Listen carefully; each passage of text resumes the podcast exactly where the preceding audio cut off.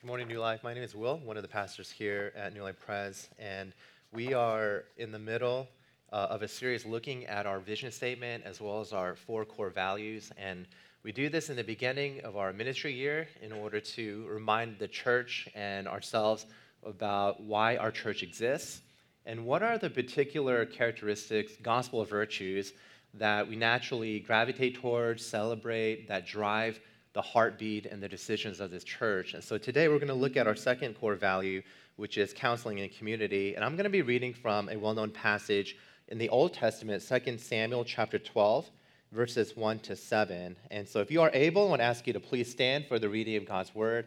Pray that your hearts and minds would be open. 2 Samuel chapter 12. And I'll start with verse 1 and read to the end of verse 7. This is God's word. And the Lord sent Nathan to David he came to him and said to him, There are two men in a certain city, the one rich and the other poor. The rich man had very many flocks and herds, but the poor man had nothing but one little ewe lamb, which he had bought, and he brought it up, and it grew with him and with his children. It used to eat of his morsel and drink from his cup and lie in his arms, and it was like a daughter to him. Now there came a traveler to the rich man, and he was unwilling to take one of his own flock or herd to prepare for the guest who had come to him, but he took the poor man's lamb and prepared it for the man who had come to him. Then David's anger was greatly kindled against the man. And he said to Nathan, As the Lord lives, the man who has done this deserves to die, and he shall restore the lamb fourfold, because he did this thing and because he had no pity. Nathan said to David, You are the man. Thus the Lord, the God of Israel, I anointed you king over Israel and I delivered you out of the hand of Saul. And this is God's word. You could take your seats.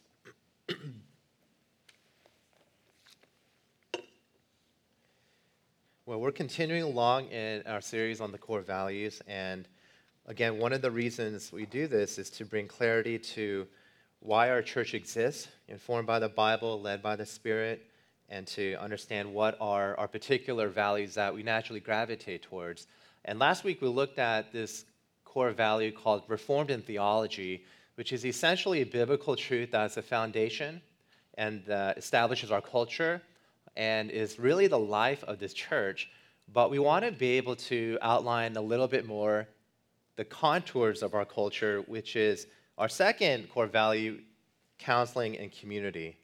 And we're going to look at counseling community because one of the truths about biblical Christianity is that if our vision is to make disciples in Orange County, what's going to be essential towards discipleship is that every member should be involved in some virtue or some version of community. Spirit filled, vulnerable, other centered, gospel saturated community, because that is exactly the way that God has defined life. That you could be open with your brokenness and your hurt, that somebody else could be open with their brokenness and hurt, and together you limp along in this journey called life, looking to the cross of Jesus, asking God to really speak truth into your life. And counseling in a community is a very particular and specific biblical way to do this. And when you look at 2 Samuel chapter 12, we have this famous story, and in fact, it's actually one of my favorite stories because Nathan, this prophet, goes up to this king to reveal to King David one of his deepest, and harshest sins in his life, and in fact, actually one of the deepest sins of anybody's life. And Nathan has to do this to a powerful king. And we look at how Nathan's able to do this. He's so loving, so winsome, so thoughtful. He's so good with people. And he tells this story, but the story is really a metaphor for the life of David in order to bring clarity and conviction to David's sin so that he could have life changing repentance. And that's really the picture of counseling and community. And so when we look at this passage to bring out this core value, we're going to look at it from three different perspectives. One, kind of launching off on this passage, we're going to consider what exactly is counseling and community? Why are those two words together? What is counseling and why is community so needed? So we're going to define it. We'll look at the definition of it. Simply ask the answer to the question: What is counseling and community, and why is it one of our core values? Secondly, we'll go into the method of this. What should it look like? You know, how should it be applied in the church? And then thirdly, what is the end goal or the fruit? So we'll define it, we'll describe the method of it, and then we'll show you the goal and the fruit of it. So let's look at this together. Let's consider you and I what is counseling and community? Now, the counseling community is basically two things speaking truth in love, and somebody being able to do this for you. So you need truth and love, which is based all throughout the Bible, especially in Ephesians, speaking truth and love, but also somebody that's going to do it. Who's going to be that friend? Who's going to love you enough to take the gloves off, so to speak, to lay into you in a gentle, winsome way, just like Nathan does to David? That's essentially counseling and community. It's bringing biblical truth in the context of the church so that you can change and be more like Jesus. It's biblical truth that's spoken with such love and winsomeness and wisdom that brings back the primacy of Scripture, the truth of the Bible, to be able to saturate your life, to interpret your life, to convict your life. And that's why this counseling and community core value flows out of our first one, which is Reformed in Theology, because Reformed in Theology places as the authority the Bible over our lives to help us understand faith and life. And to know biblical truth, to know the Bible, that is the basis for your life and for your faith. You need to have the Bible spoken into you with love that could help you to understand people, to help you understand your problems, your influences, your idolatry, your emotions, the, why, the reasons you suffer, how you can actually change. All of these aspects of life, we believe, can be spoken into your life through Scripture, and that's essentially what counseling and community is. The ultimate goal has to be with lasting growth and change. Paul Tripp, a counselor, we read his books here at this church. He has his own ministry, but he used to be a counselor and a faculty member of CCEF, and this is how he describes counseling and community. He basically says, as I paraphrase, it's about personal growth and change. It's the second half of the Great Commission. You know the second half of the Great Commission? Teaching them all that I have commanded. And that's what counseling community is about to teach you all that Jesus has commanded so you could change and be more like him. It teaches people to practically live as followers of Christ in the way we think, in understanding our identity, understanding and addressing our problems, in the way we serve each other, in the way that we relate to society and to God. This can play out in official ministries of the church, but also comes out in everyday interactions that take place in the hallways of the school, in the family rooms of our homes, the minivans of our everyday life, driving the kids around to their activities.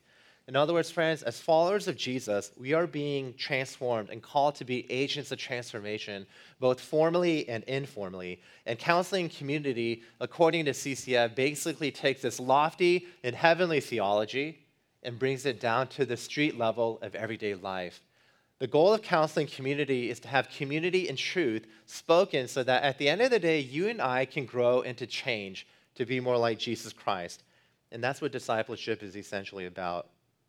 Friends, that word counseling, just to kind of clarify, as we define counseling community, it's, it carries a lot of baggage, and we oftentimes think of counseling as formal counseling with a therapist or psychiatrist or psychologist or scheduling a meeting through our counseling center here at church or meeting with a pastor to get formal counseling one hour a week, week in and week out. And that's definitely true. That's part of it. But when you think about counseling and community, what I want to try to convey to you is the idea that counseling is both broad and also narrow. The narrow sense is formal counseling. You need professional counseling to deal with some of the baggage that you have in your life. I need professional counseling to deal with the baggage in my life. So even when I went on my sabbaticals for two times in a year, to, uh, twice in two different years, I intentionally got a sabbatical plan to seek counseling both therapy with an MFT, but also a biblical counselor that I met with to deal with all the baggage inside of my heart and my life. And that's basically what counseling is. It's not just formal counseling, but it's also big. Did you know, in fact, that if you have the ability to talk, which every human being does made in the image of God, you automatically, in the biggest picture, are counseling one another. Even if you're in youth group and your friends, you're telling your friends what to do, who to date, what makes you popular, what are your priorities, what's cool. You're counseling 24 7. See, friend, the issue is not whether you get counseling or not. The issue is what kind of counseling are you getting? And did you know that among the younger people of our church, the number one counselor that really influences and shapes our worldview is going to be social media? So it's not really a question if you're getting counseling. Everyone's informing you, everyone's talking about you. The social world is telling you how you should think and feel and live and how you think about the major issues of your life. Everyone's getting shaped by counseling. That's how we are created as human beings. But the goal for our core value is to say we want you to have biblical, reformed, gospel centered, spirit filled counseling to help you understand school and friendships and marriage and work and money and your pain and your hurt and your parenting and your children. That counseling has this broad picture that everyone is involved with. It's in its most general sense, counseling is advice or instruction. And that means every time you talk, every time you speak a word, there's a counseling going on. You impact, influence people around you, and they influence you with their words. There's no neutral ground. Did you know, in fact, that the first counselor in the history of humanity is God Himself? He spoke the world into existence, and then He counsels. He talks to Adam and Eve. And back in Genesis, He says to Adam and Eve, Be fruitful and multiply. And then, verse 17 of chapter 2, He says, Don't eat of the tree of the knowledge of good and evil. So you have this counsel that comes from God. It's good counsel, it's biblical counsel, it's counsel that'll give you life. But they didn't follow this and they listened to the counsel of their own hearts. And then this other creature comes in in the form of a snake. He's Satan, and then he offers a counter counsel. He says, Did God really say don't eat of that fruit? And he starts inserting these temptations and these ideology that is countercultural and that's not according to a biblical worldview. And now you have a war of different counseling sources. And our goal of counseling in community is to give you a biblical, God centered counsel that God speaks into this world. And this dynamic is exactly played out in our passage. There's truth and there's change. Nathan speaks biblical truth so King David can change in all his ways. Now, if you didn't know the story of David and Bathsheba, that's okay. It's a famous story. Even non Christians, these liter- literary artists, they love the story of David and Bathsheba but the sin of David is recorded in 2 Samuel chapter 11, and then chapter 12 shows how there's counseling in community. But it's actually describing David's sin in chapter 11 and all his scheming, all his manipulation. You know, he basically goes up onto his roof. David is this big and fancy and powerful king. He looks across and sees this beautiful woman, and he lusts after her. He wants her. And so he call, tells his his entourage go bring her to me, and then he commits adultery, sends her back, and then she becomes pregnant. And then he's thinking, what am I going to do about this? And then he says, well, Bathsheba, the woman he committed adultery with, his, his, her, wife, his, her husband is Uriah the Hittite. So David concocts this crazy manipulative plan, and he says to his messenger Joab, Go tell Uriah to come to me. And he says, Uriah, take a break from the war go spend a night with your wife so then it makes it look like that the baby is actually from them. But he doesn't do this. And so then King David says, Why didn't you go down to your wife? And Uriah says, I can't do that because my army and my messengers, my men are out there in the battlefield. How can I go home and eat and drink and live in the comforts of my home? I can't do that. That's why Uriah, he was such a great, he was such a great general. He was such a great leader. So then David concocts his plan. He says, Oh, to Joab, send a message to Uriah bring him and his army to the fiercest part of the land where there's going to be the most dangerous war so that he could be left there to die. And that's exactly what happens, and Uriah passes away. And David does all this also that he could have what he wants. It was deception, it was spiritual abuse, power abuse, it was adultery, and it was manipulation. And the reason we know that so bad is because in chapter 11, verse 11, it says, The thing that David had done displeased the Lord. And this is why counseling and community is so important. How do you know that your life is displeasing? Is it a good life or a bad life? Well, for a Christian, what we're saying is that the way you know you have a good life or a bad life, a pleasing life or a displeasing life, is because it's set by the standard of outside of you, that it displeases the Lord. So he doesn't say there that David, what he did displeased his friends. It didn't say what David did displeased his own heart because his heart was seared. He was, he was so dead to his own sin. It didn't say that what David did was displeasing social media or what the culture says or what the government says, because that's how you actually veer into a relativistic culture. there's this objective standard that says what determines how you should live, how you should think, what should be your morality, what should be your ultimate goals, how you think about marriage, how you think about murder and friendship. Everything of life is determined by what God has said as revealed to us in Scripture. It displeases the Lord. It's an objective standard. Otherwise, you go into what Disney does so good well. It's like you want to know what pleases, makes a good life and pleases you, follow your heart. But that doesn't work because what if people follow the heart and they want to bully other people or manipulate other people or abuse other people? Know, Hitler and Stalin, these people, they followed their heart. They thought they were doing the best what they could in the world. You know where you see this even in Hollywood in Avengers. Know, Thanos, well, he was trying to kill half the world because he thought he wanted to bring equilibrium into the world. What was he doing? He was following his heart. So if you can't do that, that's not the way that you want to live life. So, counseling and community brings this biblical truth that the Lord uses people like Nathan to speak truth into people like David because God determines actually what is right and wrong and what is life. And that's what happens in this story. David was in sin. The commentators note that he broke every one of the Ten Commandments in chapter 11. And then what does God do? He pursues David with grace by sending Nathan. Because in verse 1 of chapter 12, it says, The Lord sent Nathan to David. And friends, we say God's grace comes to us and pursues us. We say God is gracious, but one of the ways that God pursues us, one of the ways that we know God is gracious, one of the clearest ways is because he sends different people into our lives to give us hard truth. In chapter 11, David dominates the chapter. He's in control, he's the main actor. But in chapter 12, God and his word dominates the chapter. Nathan was sent by God, and that word sent there was used 12 times in chapter 11. David sends, Bathsheba sends, Joab sends, now God sends. He moves into action. He sends Nathan as a version of his grace to pursue people like David who are in their sin. God changes us, friends, through community and through biblical counsel for people to speak truth. And when you're in your darkest moments, in your deepest sins, when you're in your worst moment of your life, God's grace pursues you by sending people to speak truth into your life. Because as one author has said, God's something for your nothing when we don't deserve anything is essentially the definition of God's grace.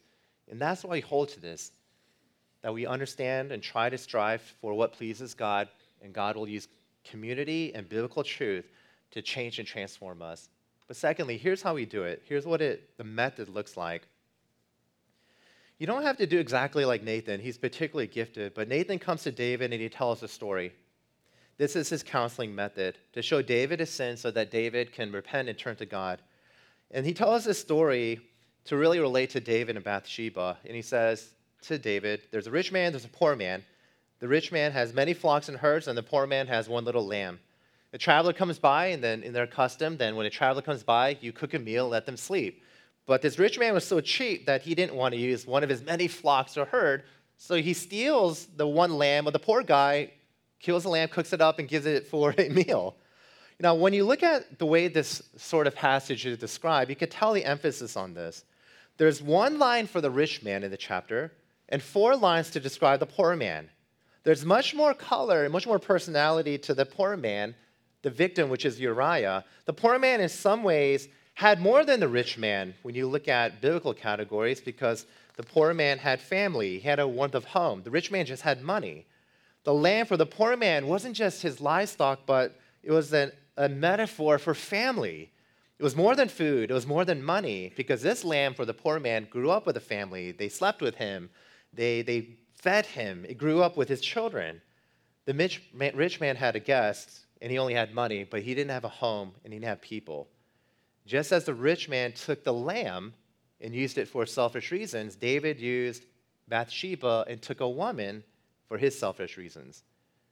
And this is after the story, David sort of gets fired up, and his response comes to us in verses 5 to 6. This is what David says Then David's anger was greatly kindled against the man, and he said to Nathan, as the Lord lives, the man who has done this deserves to die.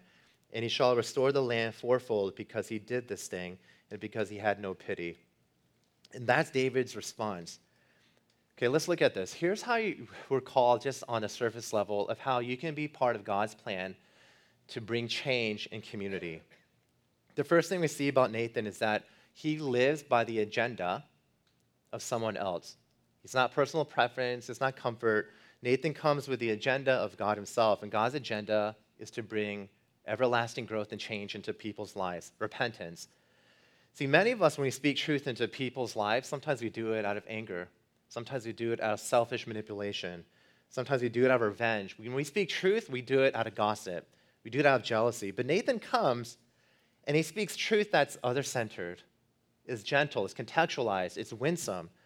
His method is to take a message, a biblical truth, and make it the most palatable for someone who's probably not going to receive this. Nathan doesn't come to condemn David, Nathan comes and he persuades to convert David. Nathan doesn't come to punish David, he comes to persuade him. See, Nathan has another agenda to bring a sinner to repentance. So Nathan comes not to tear down David, Nathan comes to turn back David to God.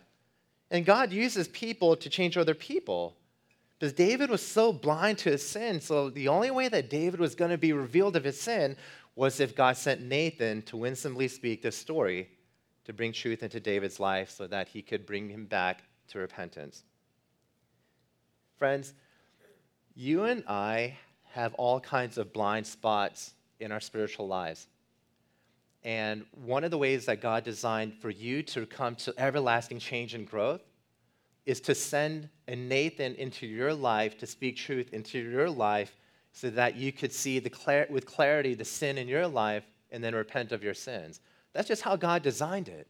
Yeah, sometimes you read the Bible directly, and the Spirit of God and the truth of God's word will convict you. But oftentimes, He wants to work through the church and community. So, the one thing that you can recognize here as a practical application is that you're just as blind as David. I'm just as blind as David. There are sins in your life that you have no idea that you are living by. You're either self righteous, you love money too much, you idolize your kids, you idolize your parents' approval, you're abrasive with your language, you want power, you manipulate people. David actually, see, this one commentator, Robert Alter, once said about David. Now, he was a righteous man and he was a good man, but it seems that when he manipulated and killed Uriah and slept with Bathsheba, that was out of character. But he actually says, no, you see, when you read the story of David, a slow change in David. Power changes people, manipulation changes people, politics changes people. And the only reason that David finally came to the realization of his sin is because there's a Nathan that came into his life. So, one of the things about the method of counseling community is to think about this for a moment. I'm blind to my sins. I'm not nearly as clear on myself as I like to be. I don't have a 360 understanding of myself. And you need people in this church to speak truth into your life because you have blindness in your life. That's just the reality of it. I have blindness in my life. People speak into my life, and I don't like to hear it. It's hard. I disagree. I argue back. I try to put on my lawyer hat so that I could try to change the parameters of the games. Yeah, we're not very teachable. But if you want everlasting change and growth, realize that you're blind just like David, and God will send Nathans into your life to speak into your life and to change you. God uses people to change other people. And so that's why one thing we see about the method of counseling community is that there's a different agenda. It's a holiness agenda, it's a repentance agenda, it's a restoration agenda. It's not a manipulation agenda, it's not a comfort agenda. No one likes to have hard truth like Nathan. I mean, do you really think Nathan wanted to talk to a king?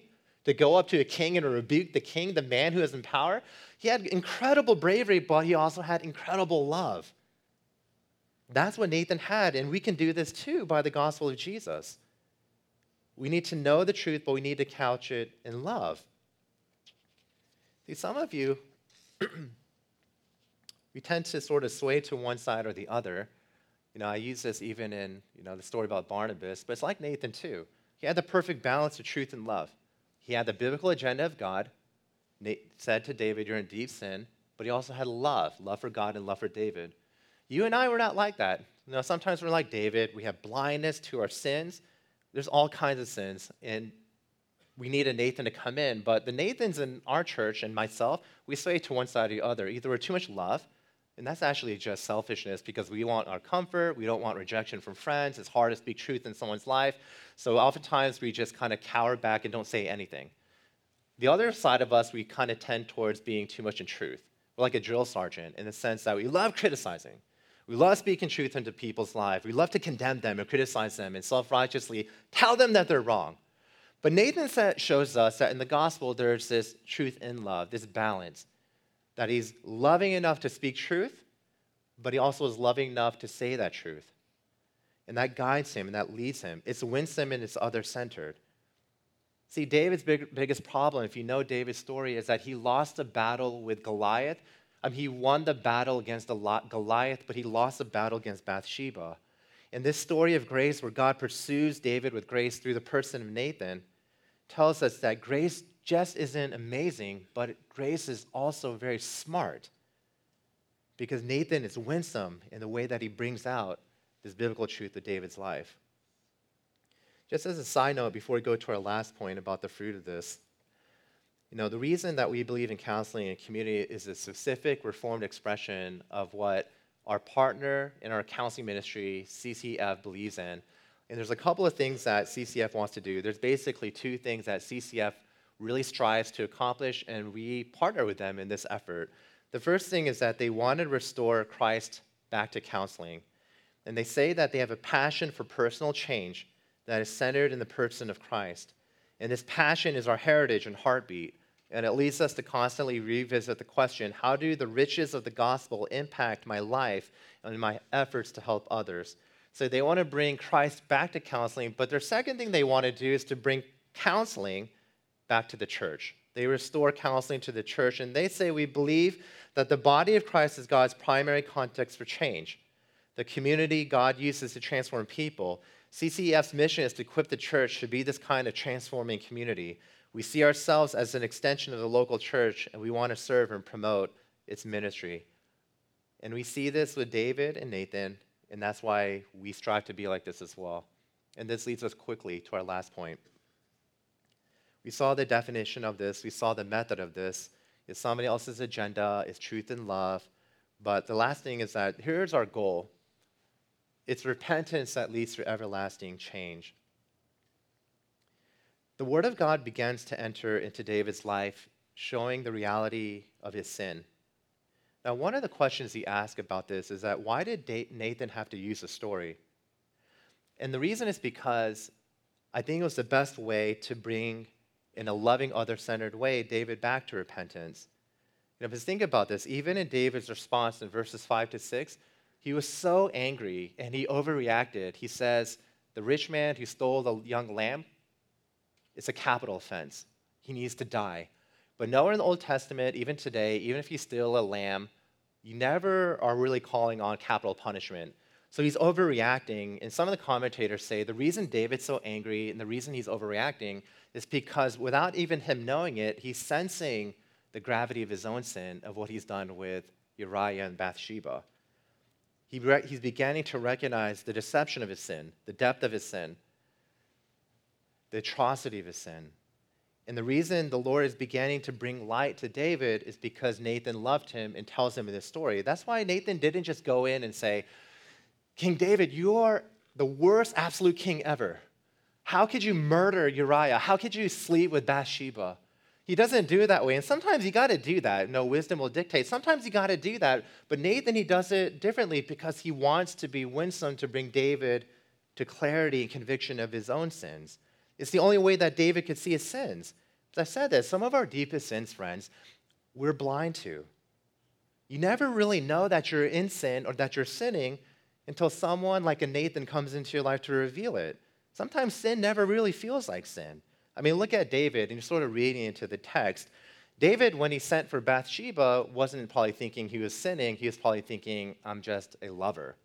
When David sent Uriah and Joab into the harshest part of the battlefield, David probably wasn't thinking, I'm being a manipulator, I'm a sinner. He's probably thinking, I'm just being a general and I got to call the shot and I could send the war- people out in the strategically the way that I want. But he's never really owning up to his sin. He's like, I'm a lover, I'm somebody who appreciates beauty, and I'm also a general, somebody who appreciates power.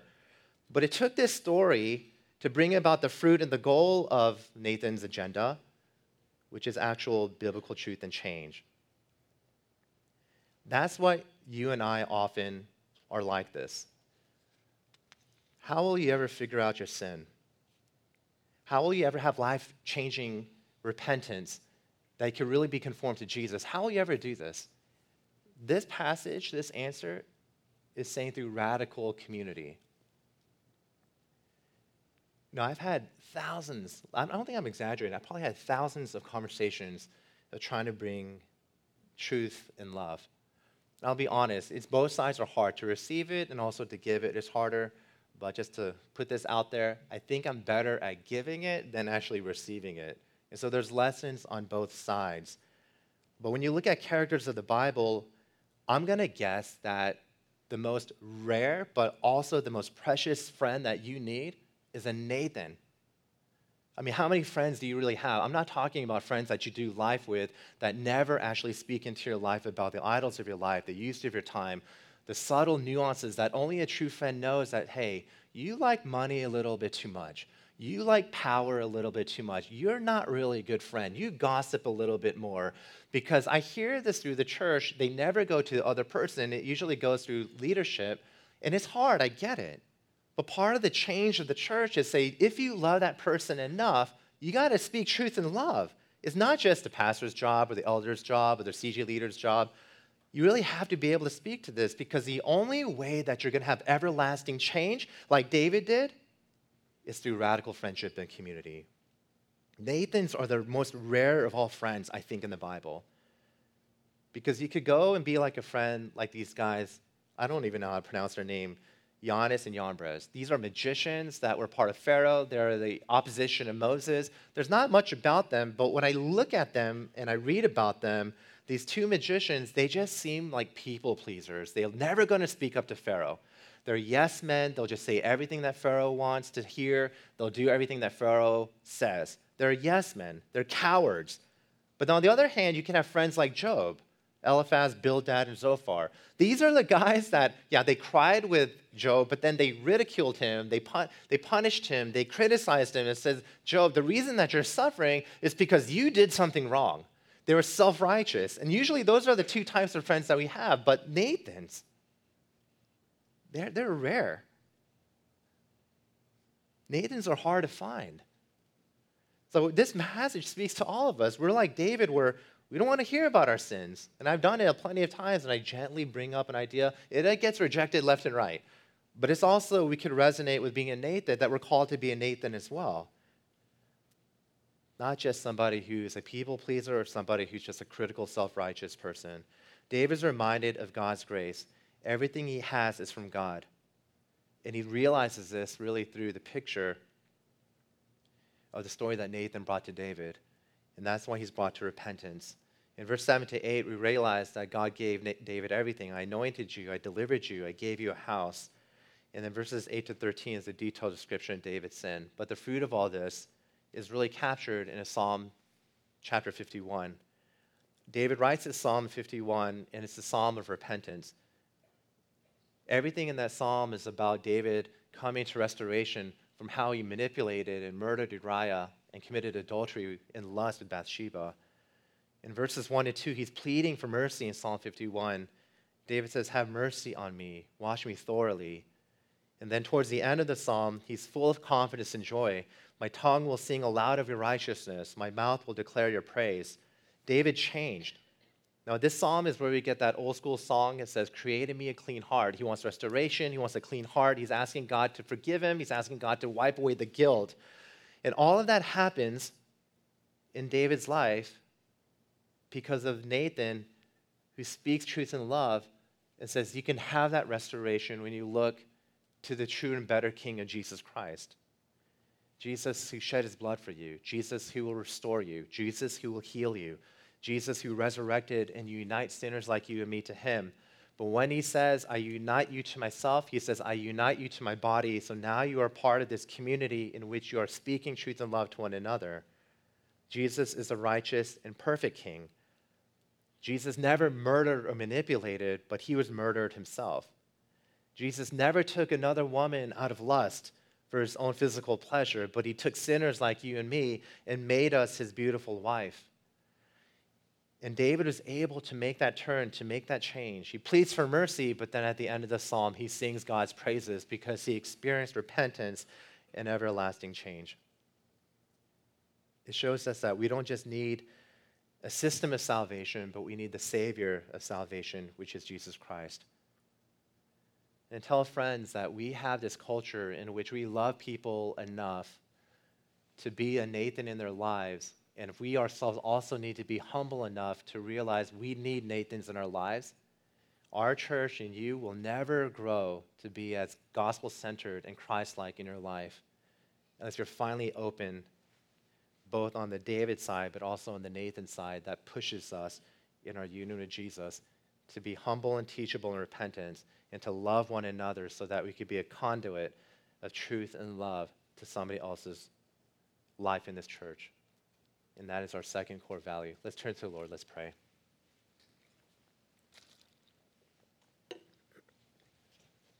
Father, we thank you so much, Lord, for the life that you have given us in your Son. And we pray, Lord, that you would be with us and help us, Lord, in this messiness called community, that we would be able to speak truth and love to one another, that we love each other enough to do this and that we be humble enough to be able to receive it as well. So, Lord, I pray that our church, New Life Pres, will continue to grow in the image and the unity and maturity of Jesus Christ by the gospel truth flowing out to and from one another in this community that is life giving and truthful and vulnerable. And we pray slowly we could continue to grow and mature in that way. We ask this in Jesus' name. Amen.